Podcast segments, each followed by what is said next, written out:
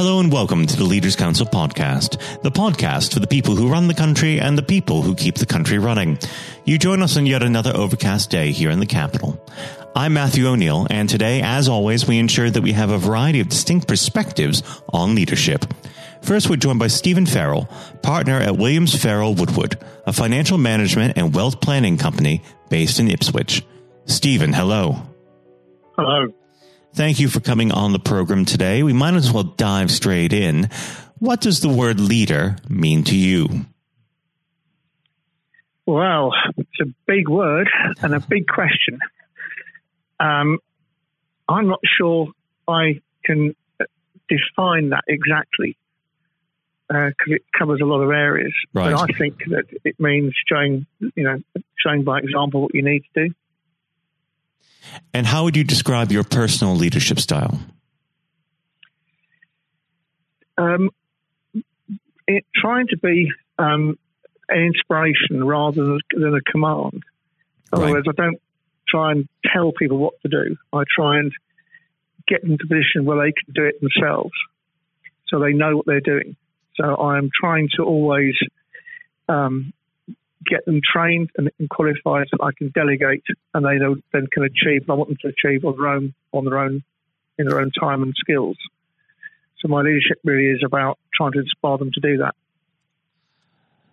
Do you find, I, as a, a lot of leaders I speak with, that sometimes it's difficult to let go of the reins when you delegate a pro- project?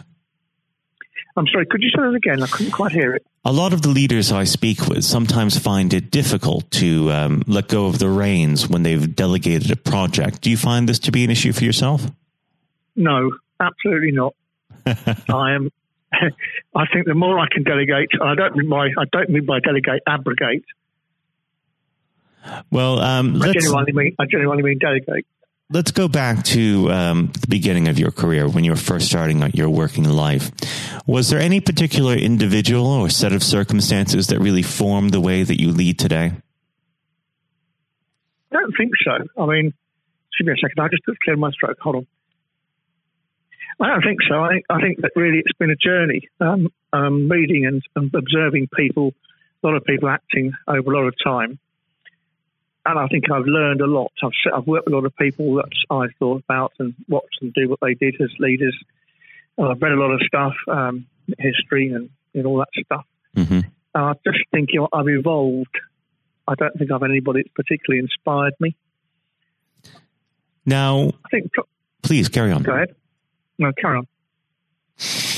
Now, of course, uh, there are lots of changes coming to uh, your sector at the moment with the uh, with the new parliament. Um, do you find any particularly onerous uh, to the world of financial management? Yes and no. It's not a parliamentary or civil service problem we have. It's an unaccountable bureaucrat problem. Um, the, the things that regulate us, which are the financial services regulators, various financial services regulators, are actually have absolutely no democratic, legal, or financial accountability and no skin in the game. So their incentives are entirely distorted. That's the problem that our sector faces: a- Mhm, a, mhm. complete failure of bureaucrats, absolute total failure. Do you feel that your industry could be served better by further deregulation? Yes, the current structure regulation is absolutely unworkable. It will, it has, and will fail. It's absolutely certain that, or it has failed. The structure uh, in, incentivizes bureaucrats to create problems uh, and to uh, and to use that as marketing for their continued existence. You Mhm. cannot have a system where you have where you have. It's not acceptable in a free society to have free men uh, controlled and managed by completely and utterly unaccountable bureaucracies. Mhm. They don't show leadership. They are they are close to Marxists or Marxism than anything else. It's just not acceptable. Now, if I was to ask you to objectively identify the greatest leader, living or dead, who would that be? I, I, I uh, a couple- of, I have an interesting sort of um, eclectic view of that.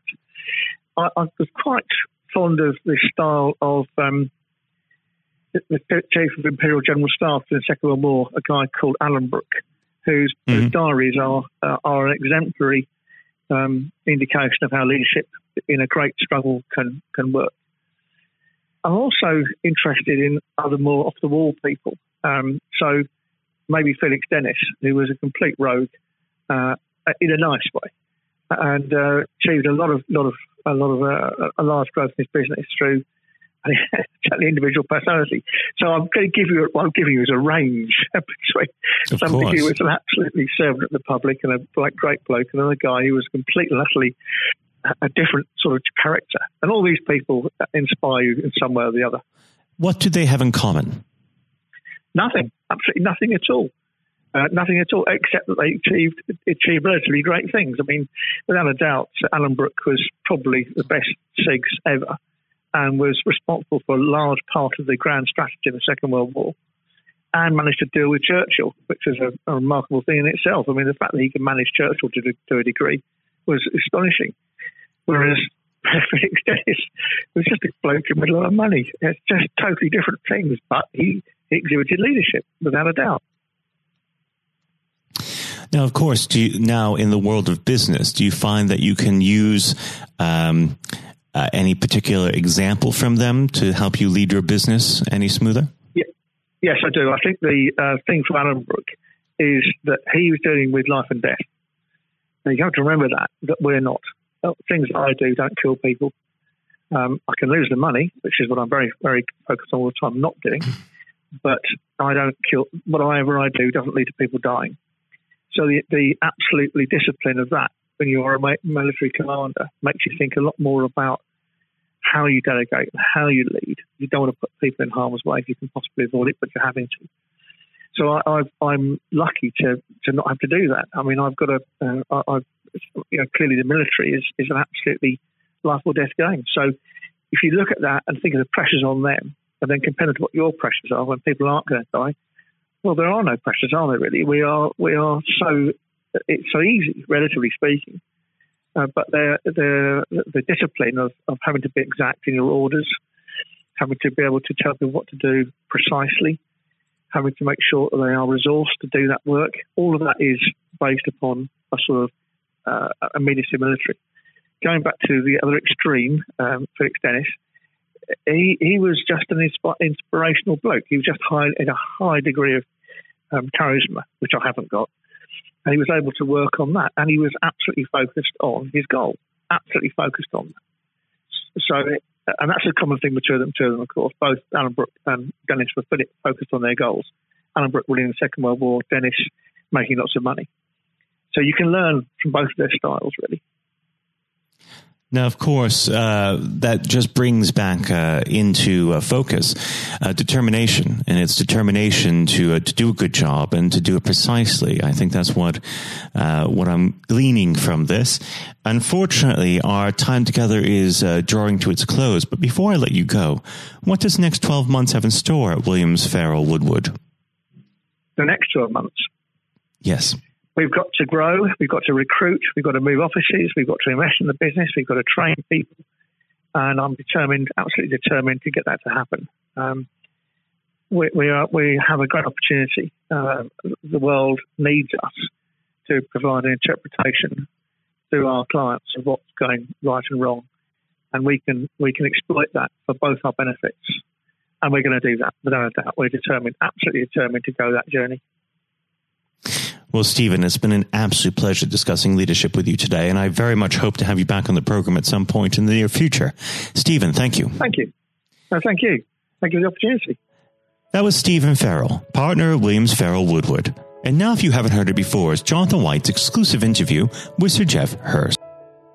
Uh, we're now joined, uh, though, by former England footballer and still the only man to score a hat trick in a World Cup final, Sir Geoff Hurst. Uh, thank you very much for coming on today. Uh, You're welcome. You're welcome. Good afternoon. Uh, and perhaps I should uh, start and get it over and done with. I know you must be bored with it, and uh, you've probably been asked a thousand times. But when you got out for a duck playing for Essex, uh, Geoff, what was going through your head at the time? well, of course, that's not one of the most asked questions I get. Oh, there, there are one or two people who are very familiar um, uh, who do Google me realise that I did uh, score nothing for Essex. Uh, my only game for Essex first team when we played against Lancashire in Liverpool, a place called uh, uh, Aigburth in in, uh, in Liverpool, many, many years ago, 1962, I think that was. So I didn't, um, yes, I, I didn't really feel it at the time. It was lucky to be playing, I guess. There were one or two injuries. Um, but the problem that I had was, was really messing about between the two sports. That was very detrimental to me uh, over that period of time, being stuck between the two sports. And I think uh, for those that uh, don't know, there's a there's a, another world that might exist where um, Sir Geoff Hurst was a, a first class cricketer and not perhaps a, a footballer. But um, whether it's business or cricket or, or football, obviously the importance of leadership it can't be understated, no matter what form that comes in. When you were at West Ham, uh, Geoff, and when um, Ron Greenwood first uh, uh, came along, he made obviously some pretty radical changes. Was this a man that genuinely inspired confidence uh, the first time you'd meet him? Absolutely. I mean, he, he was simply a, a fantastic uh, coach or teacher, if you like, of football. And uh, the, the, quite always mentioned when we talk about Ron Greenwood, Harry Redknapp, who was played under him and has been very successful as a player and, and a manager over many, many, many years. He and he's come across many coaches, of course, and managers during his time over 50 years, I guess. He would still say that Ron Greenwood is the best coach he had worked with.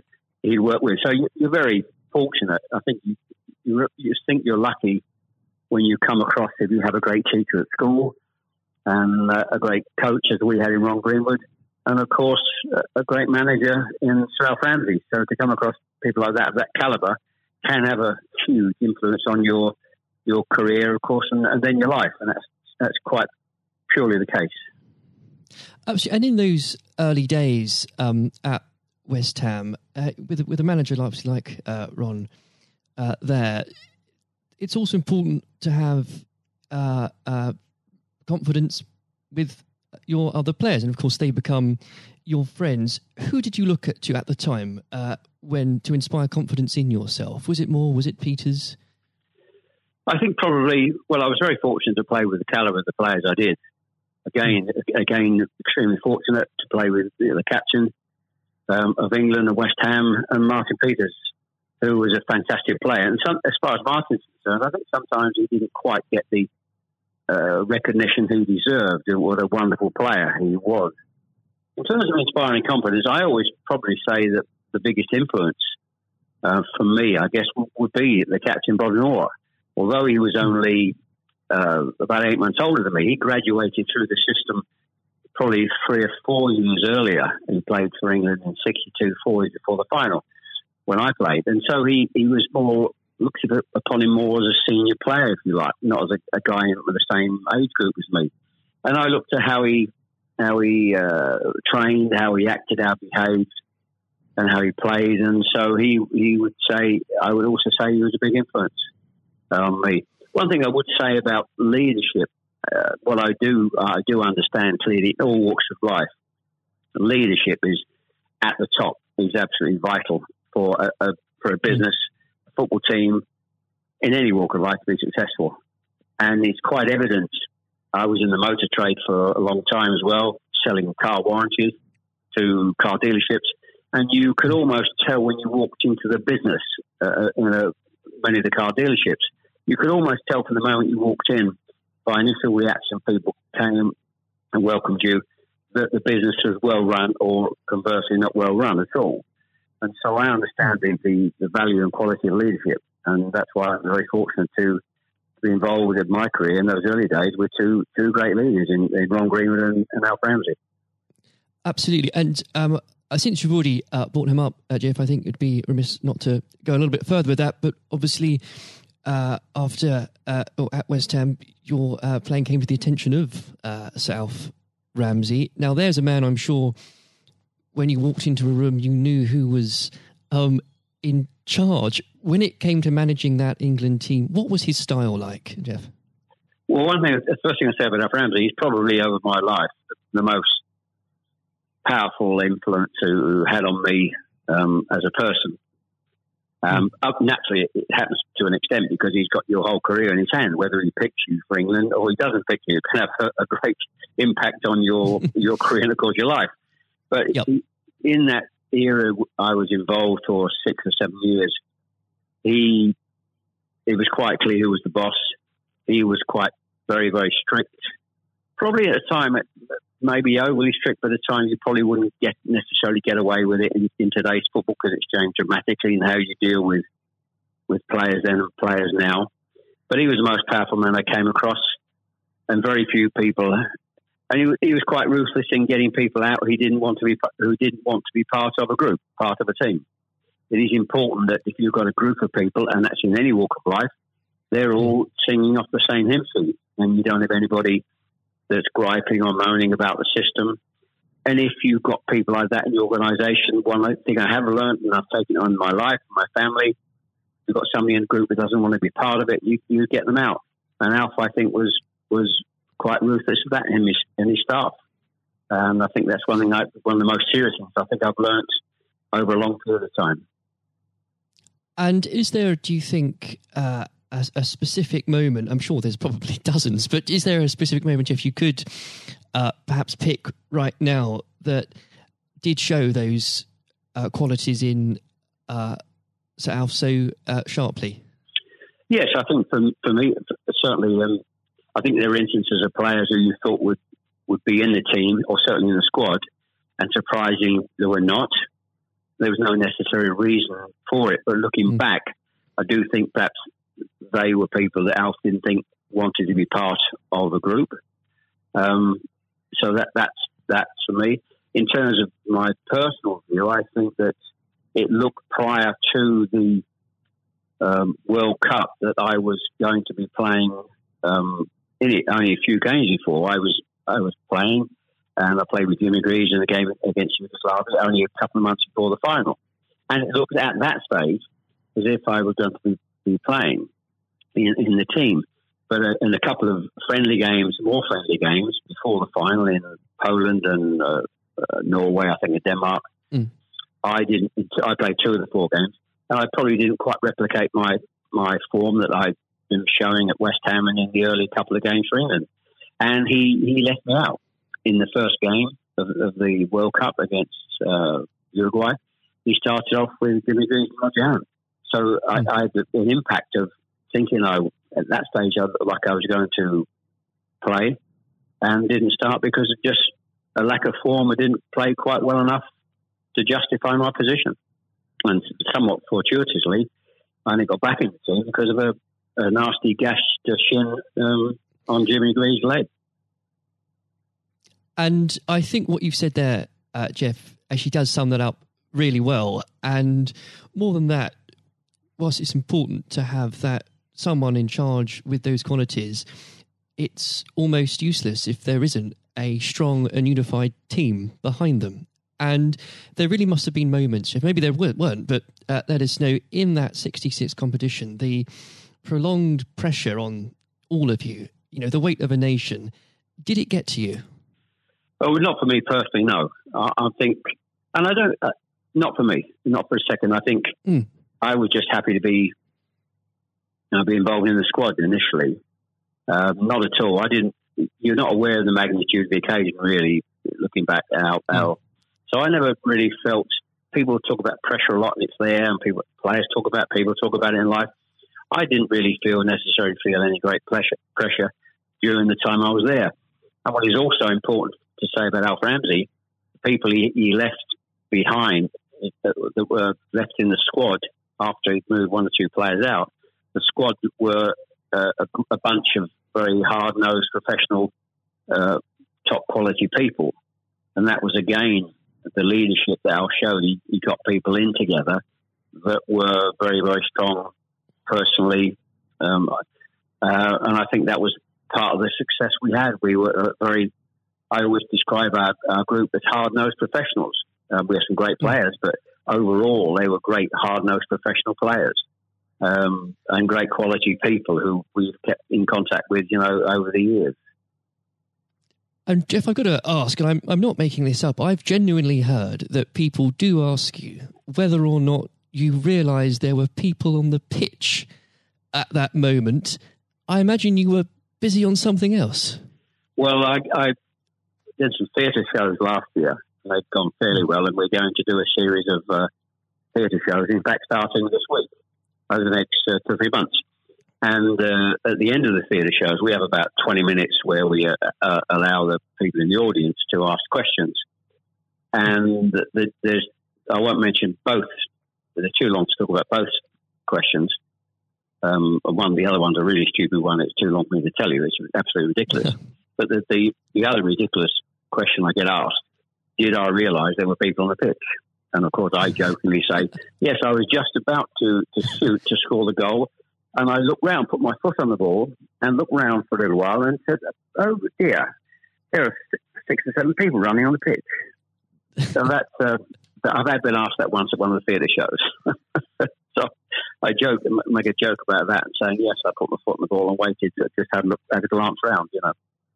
Maybe it does prove there are things that, such as stupid questions, really. Um, oh, yeah, there, are, there certainly are. I've got another one which I won't bore you with. It won't be too long to tell you. Uh, I was in a Jersey or Channel Line, Jersey or Guernsey, uh, two or three mm. years ago, and most stupid, irrelevant questions, absolutely nothing to do with football whatsoever, which uh, was absolutely. But I can use that now because it, it is quite funny. well, maybe another time then. But we. Um, uh, well, you want me? I, I can tell you if you want. You want? You got time? I can tell, I tell you if you want. Geoff, go on, go. I think I, it would be silly if I said no at this point. Okay, so I was uh, doing a, a, at a dinner in in the Channel Lines, three or four hundred people, black tie dinner, uh, guest of honor. Mm. On this occasion, I was speaking for about twenty minutes, then allowing uh, questions from the audience at the end of the evening. And there was usual football questions, and then all of a sudden, I had a somebody at the back who who asked a question. I didn't quite hear what he said. He didn't have the microphone with him. So I said, I didn't hear what he said. Can you please give mm. this chap the microphone so I can hear clearly what he said? So the chap had the mic and he said, When a turtle loses its shell, is it naked or is it homeless? Right. what, what a question. What a question. Uh, well, I think that would be in, definitely in the stupid category, wouldn't it? So we had a laugh about that. Is, uh, uh, well, uh, and we, you've got to have a patient of a saint, I think, sometimes to put up with well, things no, like that. but then again, I found it amusing. I just found it amusing. In fact, some of the audience found it highly amusing as well. So it did, uh, um, it did make again, laugh that day. If you can put up with my questions, you can probably put up with uh, anything. Um, but there, there, would have become a point, though, um, Geoff. I think um, you, you were a young man when obviously this happened when you must have realized that people, teammates, began looking at you for leadership. Um, is that something that occurred to you, or did you just realize that by by quick one way or the other, people actually begin to look up for you for inspiration? Well, possibly. That's never really struck me until you've actually mentioned it now. Quite frankly, it's a new a new question. Mm. Does anybody look up to me I'm sure perhaps uh, there are there are people who pay you compliments of, of uh, fans of, of, West Ham and, uh, Stoke, and of course in, uh, England fans who um, I, I, think probably it would be very immodest of me to to suggest I, I, felt that somebody was looking to me for inspiration. Um, you, but, you don't but, have to, but I will. Uh, well, um, it's, it's, okay for a third party to do it. Uh, perhaps, um, perhaps that may have been the case over the years. Uh, people look at you, and um, uh, maybe uh, it has a, helpful effect. Uh, but I do think you, you, how you behave and set examples on and off the pitch is people must realise that that's that has an influence. How you react and behave mm. to, to situations on and off the field surely probably has an impact to younger players coming in into the team latterly. Um, yeah, and and with that, looking at um, uh, football today, uh, is there anybody that you think, particularly on the field or the sidelines, that strikes you as someone with um, those qualities that you could identify in a in a natural leader? Um, well, a, current players, you mean? Oh, players, managers, anybody that uh, you look to today, really? Well, I think some of the outstanding. I think the, the, the best example about a, a leader um, at the moment is is, is uh, Klopp at Liverpool. Mm. He has been absolutely fantastic to uh, acquire the players and get them to their attitude is absolutely fantastic. They're great players, but there's more than just being good players in football. It is need to have a good player with a fantastic attitude, and their willingness to work for each other and the team is absolutely outstanding. Hence these unbelievable results. There are, you know, and the great players not always succeed as, as individuals, or probably even uh, certainly as a team if you haven't got the right attitude alongside it. And they're probably, and that, that comes through the leadership. That's not just luck. Absolutely. That's, that's absolute leadership. He'd be the best example, of course, in, in football terms today, uh, e- easily, easily. And of course, but going back not that long ago, Alex Ferguson is just absolutely. Mm. You've got to take him as the first example because Klopp's only done this over a period of time, a short period of time. But if you look at the 25, 26, 27 years that Alex Ferguson did with Manchester United, and subsequently since he's gone, how they they are not doing so well.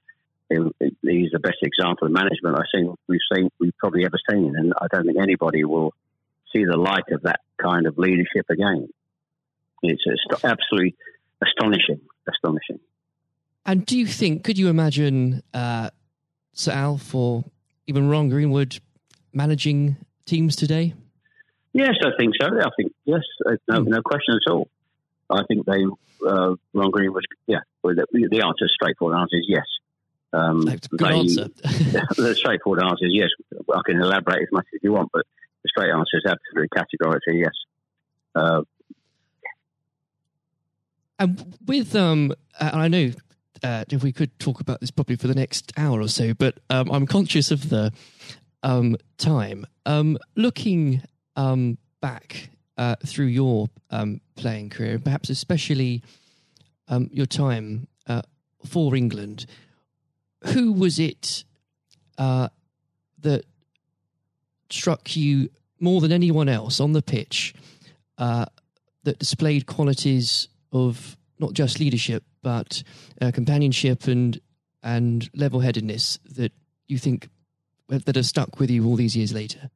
Well, I think we were, I was very fortunate, and I wouldn't pick any one player out. I think looking at There's that, many, yeah, so many, and that's why we were successful because we had so many um, showing all those qualities that you just mentioned uh, throughout the team.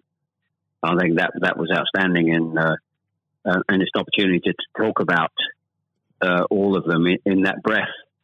And there was nobody, and going back from an earlier earlier question for me, that um, all hard nosed professionals, good good teammates, mm. good socially, and that's why we kept in touch with each other on our golf days every year uh, up until about five years ago. Of course, with, with the uh, sadly dwindling yes. numbers, we we still got on. Our wives got on all together all those years later. It didn't just finish after 66. That reunion, that camaraderie, that team spirit, mm. um, uh, getting on with each other lasted for, for a long, long, long time. And I wouldn't, and, when, it, when you put those, those questions and how you categorize those, I would pick every one of the 11 players um, who you put in that category that were like that. There was nobody else. They were all outstanding. And I think that was a big part. I can't stress how big Absolutely. a part that was. And I've said that many, many times for the success of the team. We have some great and players. It, we have some great players, of course, but without the attitude uh, alongside that, going back to an earlier question, you we wouldn't have been as uh, ultimately ultimately as successful. Exactly. Without that, you, the, the the whole will never be greater than the sum of its parts. But with it, yes, the word the word is team. The word is the word is team. Absolutely. And I always use the word team when I talk. Sometimes uh, together, everyone achieves more. And that, that's the same in any walk of life. That, that's fundamental. And uh, lastly, uh, Geoff, looking, if, if you were to uh, give advice, and whether this is in sport or business or indeed any other walk of life, what would you identify, if you can, as the key tenant uh, that you can't go without in terms of leading a team, no matter what that team is? Single mindedness, uh, single mindedness, dedication, dedication to the job. Um, thinking about that that that role, that job in leadership all the time. It's a huge part of your life. It, you, I don't think you can switch off when you're in, in business at the top level or sport at the top level, you may, you know, have a, have a couple of weeks holiday.